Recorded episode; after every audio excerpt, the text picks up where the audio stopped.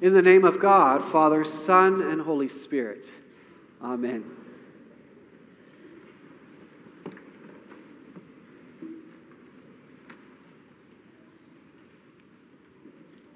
One of my favorite wisdom teachers, Winnie the Pooh, once said, People say nothing is impossible, but I do nothing every day. The other night, my family watched the 2018 movie Christopher Robin, which tells the story of an imaginative young boy who grew up to adulthood, leaving behind his hundred acre wood friends.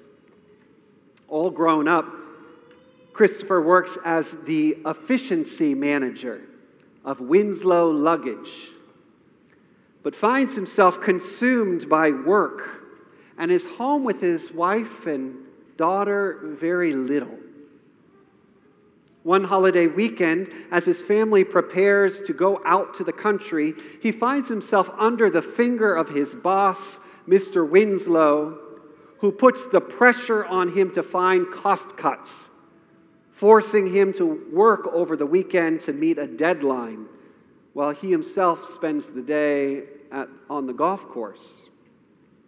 Dreams don't come for free, he tells Christopher. You have to work for them. Nothing comes from nothing. A lesson Christopher later conveys to his own daughter when he again explains to her why he cannot go with her to the country for the weekend. Nothing comes from nothing. It's a lesson I imagine that could have also been said by the slave master in the parable of today's gospel reading.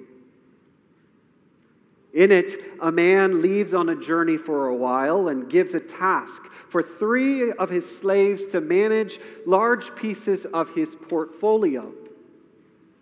When he returns, two of the slaves have doubled his investment and are rewarded for it.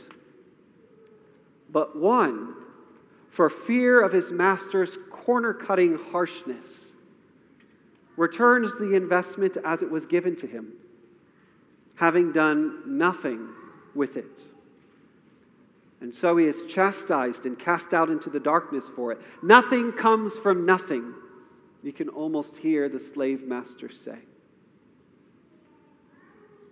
Much like last week's passage, it's another difficult parable in, these, in this series of parables about the false Messiah and the return of Jesus.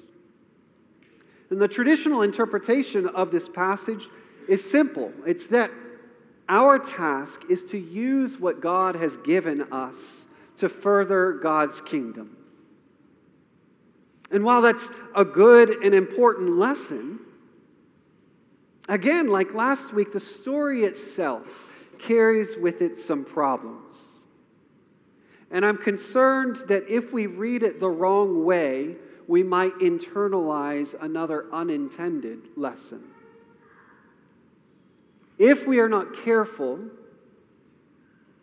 this parable might seem to suggest that our worth is dependent upon our productivity, upon what we accomplish our deeds. And in our 21st century capitalist America, that's an unintended message to which we are particularly prone. In this parable, the slave master calls his slaves good and faithful only when they have accomplished something, only when they have won for him a profit. But the one who did not increase the bottom line, he called wicked, lazy, and worthless. Those are harsh words, hard to hear in a Bible passage. And yet, for someone, uh, and, and, and yet, how often do we use those same words or similar words about ourselves?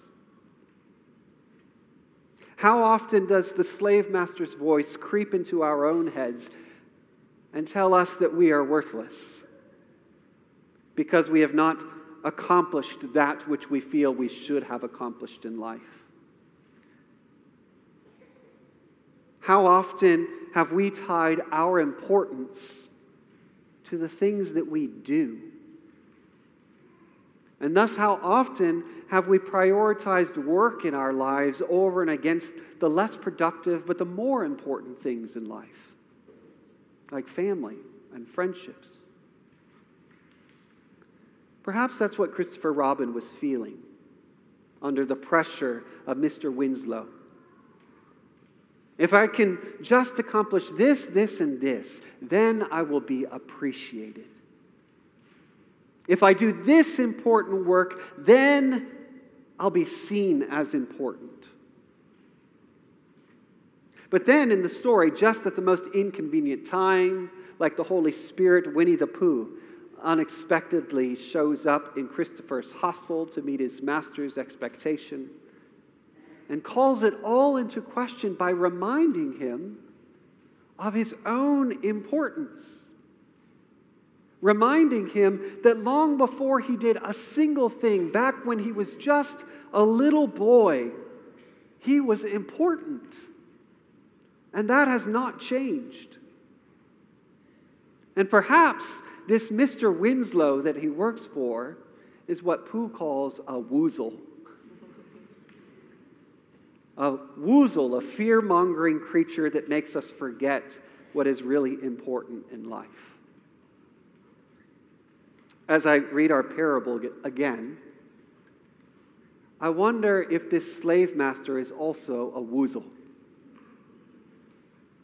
We tend to assume in this passage that the slave master represents Christ. But perhaps, like last week's parable, he actually represents the opposite. Perhaps the bridegroom from last week's parable and the slave master from this parable are meant to be read together as examples of what Christ is not, so that they might contrast with next week's parable about what Christ is. In these two parables, the bridegroom and the slave master woo their subjects with promises of feasts and joy, but in the end, they only include those who have something to offer them. And they exclude those who have nothing. Nothing comes from nothing. But in next week's parable, you'll have to come back next week, see. In next week's parable, the sheep and the goats, in which Jesus says, Just as you cared for the least of these, you did it for me. It is those who have nothing and those who care for those who have nothing that enter the kingdom prepared for them from the foundation of the world. Apparently, sometimes something does come from nothing. And in that parable next week, rather than a bridegroom or a slave master welcoming them. It is a father who loves them. Perhaps again, we are reading this parable upside down. We think it's about one thing, but maybe it's about something else. Because in God's kingdom, the work we do is important. But it is not the work we do that makes us important. Rather, it is our belovedness as God's children that makes us important. In God's kingdom, the work we do is important, but it is not the work we do that makes us important.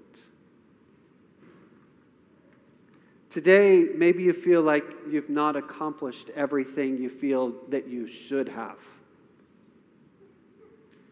Maybe you feel like you're not important because you haven't done anything that's particularly important. Perhaps you feel like you've done nothing in this life, or perhaps you feel like you've done everything in this life, but it seems to have come to nothing. If you feel that way, know this your nothing in God's eyes is something because you are something. So come and enter your Father's joy. Amen.